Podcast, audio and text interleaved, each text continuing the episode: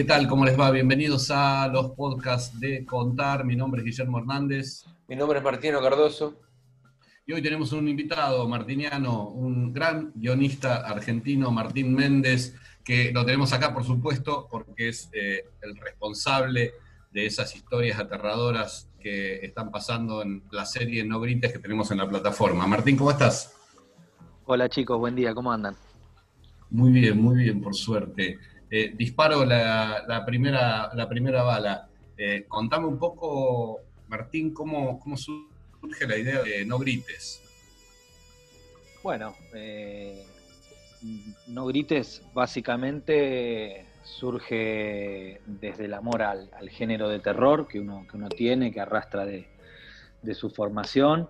Y, puntualmente, bueno, encontramos en, esta serie un, formato para, para, poder contar un, cuentito y, sacarnos las ganas de, jugar con varios recursos del género. Encontramos un, un buen equipo con, el productor y el director, Sebastián Betz y Sebastián Ditch, como para también encuadrarlo en, una plataforma como, como contar, eh, que tiene que ver también con, una nueva conducta audiovisual que está surgiendo en, muchos lugares, que tiene que ver con las series cortas, con, lo web, y etcétera. Bueno, se dio todo como para, para contarnos grites y que sea lo que se está viendo hoy por contar. Martín, eh, el primer capítulo arranca en 2020, el segundo en 2001, el mm. tercero en 1985, si no recuerdo, ¿no? El cuarto en 1976. 77. 77, perdón, 77. Eh, y el último en el 35, ¿puede ser? Sí, por ahí. Bien, por ahí. Em, ¿Qué quisiste reflejar cuando escribías en esos momentos? Digamos, está muy claro el del 77 cuando, cuando eh, digamos, ¿por qué elegiste esas fechas? Digamos, ¿cuál es la razón de esas fechas? Bueno, un poco... A ver, originalmente en mi cabeza había más, había más episodios que transitaban también otras situaciones en otros años y después se fue, se fue condensando en lo que hay ahora. Eh, la primera, bueno, eh, era buscarle lo más actual que se pudiera para que el espectador pudiera anclar un presente. Eh, estos jóvenes que entran a esta casa, un poco con este resabio del género que, que, siempre tiene, tiene estos personajes juveniles en donde se meten en el lugar menos indicado en el momento menos indicado, ¿no? Eh, que tiene que ver que esa es una, es una, es una marca del género. Eh, el, otro capítulo, el número dos, necesitábamos que fuera, que fueran, necesitaba que fuera un poco más atrás en el tiempo porque ya había ahí un personaje con el cual yo quería conectar la historia, eh, que es el, el vendedor de la casa, por así decirlo, y que en la historia uno tenía que ser un tipo viejo, que era un cirujano que se había quedado viviendo en esa casa, digamos. Entonces ahí, hay, ahí veía ya una cuestión de años que nos llevaban a, a, ese momento. Eh, en cuanto al, al, exorcismo, me pareció que había que contarlo en los ochentas. Eh, ahí había, había, viste, un tufillo al exorcista de William Fredkin al que le estábamos también homenajeando. Un el padre Zarra, ¿no? En vez del padre Carra estaba como claro el homenaje, muy, ¿no? muy bien ahí, muy bien ahí, muy bien ahí, sí, sí, muy, muy atento, totalmente. Eh, y después, bueno, había, había en, el, en el cuarto episodio, el de los setentas, eh, por alguna forma me gustó contarlo en el año que yo nací, eh, y es inevitable la, referencia había algo que, a mí me había quedado muy del laberinto de fauno del toro, cómo habían mezclado un suceso histórico con el género. Y me parecía que, eso es algo que no se había hecho en este país, contar, contar el proceso desde este género. Eh, sin, sin, ser muy ambicioso, porque es una historia muy cortita, pero bueno, poder enmarcar, poder enmarcar esta historia ahí y a estos, a estos villanos eh, que caen justamente en esta casa a este grupo de tareas a hacer lo que hace y de alguna manera que se lleve esta justicia divina y poética, a mí me gustaba. Eh, me gustaba como, como castigo. Y, y el, último, bueno, había que ir al origen de todo, también esto que te digo, de, hay personajes que conectan.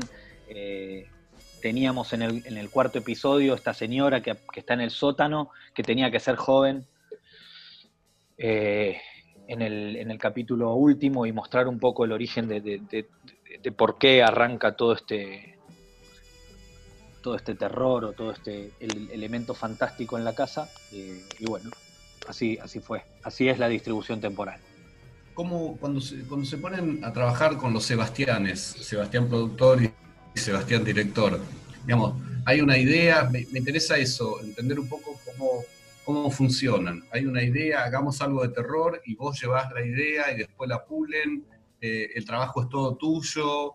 Eh, ¿cómo, ¿cómo, arman eso? Porque es, no es muy fácil armar una historia contada para atrás en los años. Eh, elegiste algo que para mí tiene una, mucha belleza, que es, esto de, de, contarlo diferente, siendo una ficción corta. Em, tengo ahí como muchas preguntas que, hacerte sobre la génesis del producto. Digamos, que se juntan en un bar, en una productora, se sientan, ya, yo quisiera hacer esto. Contame un poco ese laburo que me interesa en lo personal. Mira, eh, en este triángulo hay un vértice que es eh, un punto de intersección, si se quiere, que es Sebastián Ditch. Eh, yo lo conozco a él de la NERC, él, es de una promoción menor a la mía, entonces nos conocemos hace muchos años. Yo había hecho hace muchísimos años una película de terror en la cual él había venido a hacer cámara, un cine guerrilla habíamos hecho. Entonces, eh, que a los dos nos gusta el terror, ya era sabido.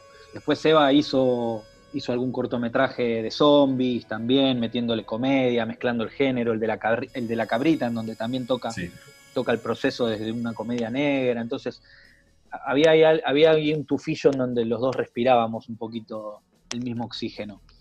Y él, por su parte, venía trabajando con Sebastián Betts, con su productora y haciendo un montón de cosas. Yo a Sebastián no lo conocía, lo conocí en este proyecto, a Betts.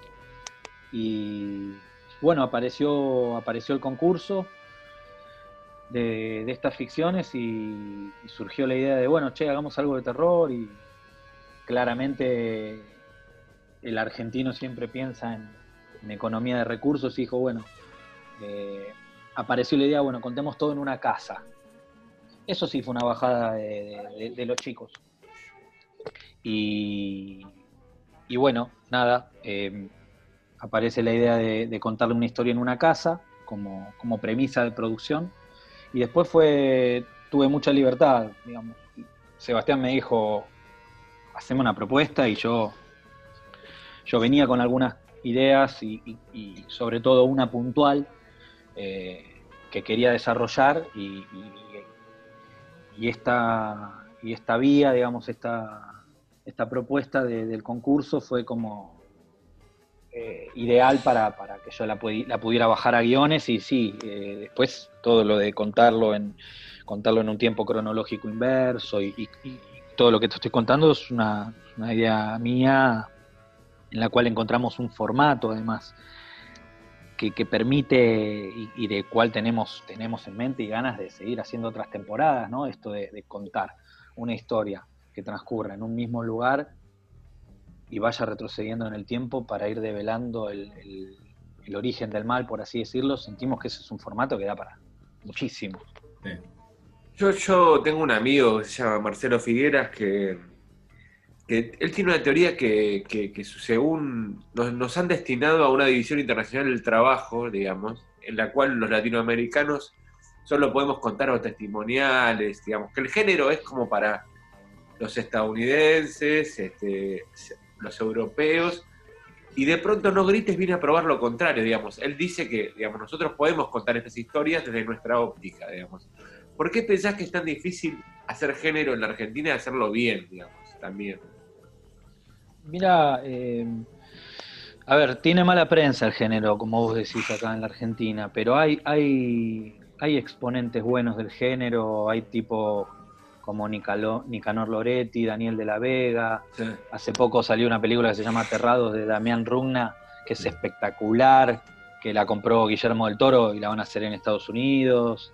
Eh, Pablo Parés, digo, hay, hay, yo creo que lo que tiene, lo que tiene, como a veces ocurre con algunos géneros musicales, eh, tiene que ver con la colonización cultural, de la cual nadie zafa, y creo que hay algo del idioma, creo que hay algo del, género que el espectador está acostumbrado a escucharlo en inglés, eso sobre todo, ¿no? Y, que hay algo del género local que le, hace ruido. Y después, bueno, también sí es verdad que, el género a veces necesita de, herramientas como los efectos visuales, en los cuales siempre corremos de atrás con, respecto a, otras producciones. Pero bueno, me parece que, en el caso nuestro tratamos de construir el, horror desde también mucho de lo que no se ve, el fuera de campo, lo sugerido, la construcción de un clima eh, y el efecto mínimo donde, donde hay que ponerlo. Y me parece que ahí sí es donde nosotros podemos también, bueno, podemos empezar a, mostrar que, es un género que, tiene un montón para, para dar acá y, que puede estar a la altura del mejor género que se haga a nivel mundial.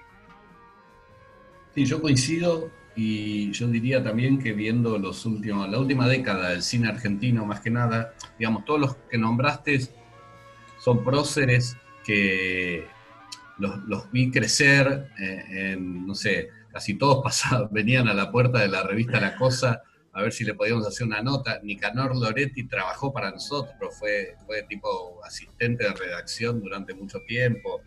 Eh, Pablo Parés, todos estos, todos estos pibes eh, ya no tan pibes, los, que crecer. Pero me parece que en, la última década hay. Porque nosotros cuando hablamos de género estamos pensando siempre en terror, todo, ¿no? Pero género, la palabra género también eh, ha sido abarcado a través del policial, a través de la comedia romántica. Con mayor o mejores frutos, el género en nuestro cine ha ido creciendo y me parece que me parece que es un camino sin retorno, digamos, ya el, el, cine testimonial va a seguir existiendo porque es algo genético, pero eh, entiendo también que el, género en general eh, bueno, lo estamos abrazando con, con, muchas ganas, por lo menos sí, sí, mi pensamiento. Totalmente, pensá que nosotros, los, los sub 40, por así decirte, tenemos una cultura audiovisual que, que, viene de lo que es la generación VHS, la generación Goonies, le digo yo, de, haber crecido con, un, con, para mí, con el mejor cine fantástico y de terror de la historia. Digo, nosotros desde chicos veíamos Laberinto, Gremlins, Green, Gremlins, de Joe Dante, Los Goonies. O, Cuenta conmigo, ¿no? Cuenta conmigo, crecimos viendo eso, digamos. Crecimos Poltergeist, eh, Twilight Zone. Volver al futuro, no sé, qué sé yo. CMX, totalmente. CMX, totalmente, que, bueno, después también hacían todos esos ciclos que se llamaban cuentos asombrosos, cuentos de la cripta, y esto lo dirigían todos estos directores. Eh, mismo yo creo que un gran antecedente del género de terror es el, videoclip, thriller de Michael Jackson. Es cierto. es cierto. Que lo hace John Landis, un director de cine, y que a mí me dio más miedo que muchas películas eh, en la época. Vincent Price, duraba, con, con Vincent Price además. Sí, duraba como, era un corto, duraba como 20 minutos entero. Eh, bueno, nada, todo eso, toda esa, cultura audiovisual, después sí, había clásicos que venían de más atrás como Psicosis, no sé, El Resplandor, El Exorcista, y, un par de películas que, eh, nada, que, venían como, como ya Biblias, El bebé de Rosmarie de Polanski, digamos, todo el clima, yo soy fanático de Polanski. Hay algo de Polanski en la serie también en No Grites, del inquilino, viste, de ese tipo de clima de clima sórdido.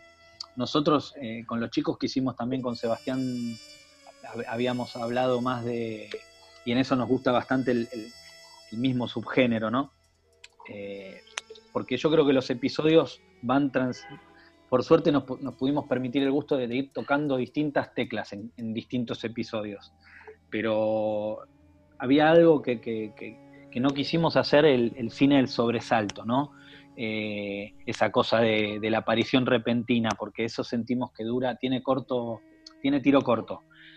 el, horror me parece que se construye mejor cuando vos trabajás la incertidumbre, un poco lo que, lo que, de lo que habla Lovecraft, ¿no? De esta cosa de, poner a los personajes a respirar atmósferas, viste, de, ansiedad, de, de temor inexplicable, que, no sabes lo que está pasando y, que subís una escalera y que no sabes bien lo que está ahí y, y el pibito dado vuelta y, que sabes que el papá está llegando y, bueno, todas esas cosas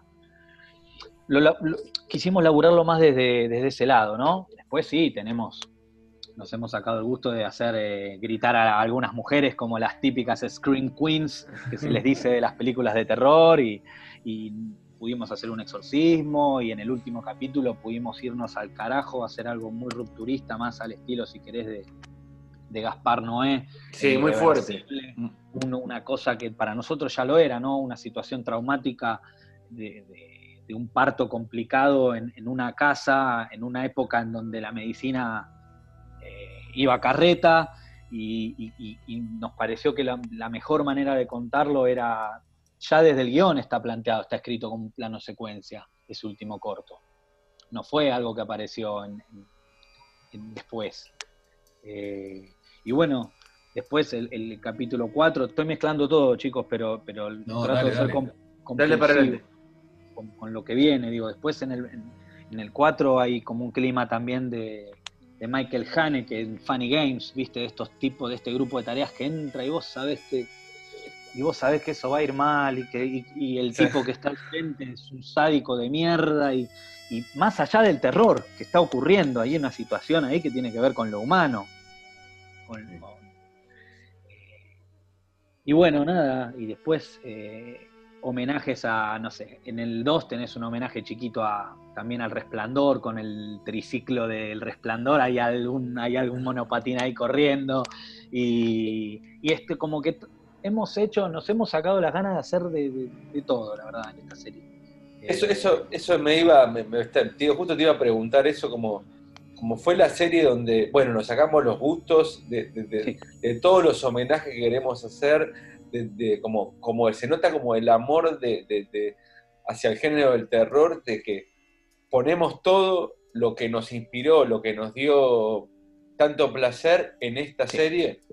Sí, sí, sí, sí. Eh, en, mi caso, sí, sí, y lo, fuimos charlando con, los chicos, eh, de, jugar como te digo, en la construcción del terror desde, desde, la, desde la incertidumbre, porque sentimos que ese es el verdadero horror que, genera esta, angustia cuando uno mira y no simplemente un, un personaje que aparece atrás o un, acorde de chelo que, entra abruptamente. Sentimos que el susto, como te digo, tiene tiro corto. Nos parecía que, podíamos construir con todos estos elementos y y bueno, se están viendo series también que trabajan también las casas como personajes, ¿no? Que, la casa también en este caso le hemos, le hemos podido sacar el jugo eh, a todo nivel. De hecho, creo que para, para la gente de arte fue un placer poder trabajar sobre el mismo espacio distintas épocas porque de hecho eso, eso condicionó, condicionó el rodaje en cuanto a, que lo fuimos haciendo cronológicamente, porque la casa se tenía que ir, arrancás con una casa dada vuelta en el presente y tenías que ir como poniéndola linda a medida que se transcurría el tiempo para atrás, y eso era como una cosa inversa, ¿viste? Estaba bueno, estuvo bueno trabajar. Y hasta bueno, hasta nos hemos sacado en el último capítulo la gana de también tener armas blancas del subgénero slasher. Digamos, nos faltaban cuchillazos y, bueno, los, los, los tuvimos también. Por eso digo, yo creo que de verdad que es es un es una montaña rusa de género esta serie, es un paseo a, y, sin, y sin copiar nada, porque creo que también le hemos encontrado la independencia narrativa a cada, episodio y a nuestra historia, que, no deja de ser singular usando obviamente recursos que, son conocidos, pero que siguen, que siguen funcionando, como vos decías, Guille, con otros géneros, como la comedia romántica y como el policial tiene los suyos. Eh, los ingredientes están, ¿no? El tema es cómo los usás. Yo, tengo la sensación, vos sabés que la seguí de cerca desde la Génesis, pero cuando, cuando la vi me, fascinó porque además de... sentía que tenía como un doble goce. Eh, me parecía que eh, estaba lleno de cosas reconocibles. Era casi eh, el juego era buscar a Wally, ¿viste? Buscar la referencia, buscar el chiste, a ver, oh, mirá lo que sigue, todo. No, desde el hecho de que sea una casa, que a mí me hace acordar a Amityville, ¿viste? o no sé, o cualquier otra serie que, que anduvo dando vueltas sobre casas embrujadas y eso, a, todas las referencias que iban apareciendo de, la película y me pareció fascinante. Por eso creo que tiene como una doble lectura. Si lo ves y, sos un espectador eh, no muy avesado, digo, eh, disfrutás de una gran serie de terror que está contada y que inquieta y molesta a niveles de que tengo amigos cinéfilos que me dijeron, loco, me molestó, no la pude ver, me, jodió el último episodio, me jodió un montón, qué hijo, bueno, viste, con todas esas cosas, a el espectador con un poco más ilustrado en el tema cinéfilos que la ve y dice, bueno, la pasé muy bien, me disfruté y me encantaron todas las referencias no, no, bueno, tal cual. Eh, sentimos que es una serie que, bueno, también lo que tiene al ser episodios cortos es que fuimos también al grano rápido, ¿no? Eh, no escatima la serie en cuanto a, ir directo a, trabajar el, clima, el impacto, el conflicto, eh, el terror ¿viste? Sin, sin darle tanta vuelta, porque eso, eso es lo que tiene también el, golpe de efecto que tiene que, tiene que tener un, cortometraje. Eh, y me parece que también es una buena experiencia para el que, el que tenga ganas, cuando esté toda estrenada, mirarla de atrás para adelante. Eh, me parece que puede estar bueno. Bueno, Martín, te agradecemos este, por ser parte de esta entrevista en Contar Podcast. Este, recomendamos fuertemente No Grites en la plataforma Contar para que la vean, para que se diviertan. Si les gusta el género o no, vas más allá, es una muy buena historia. Este, muchas gracias, Martín. Gracias, Martín. Gracias a ustedes, chicos, y bueno, nada, eh, miren No Grites, que les va a gustar.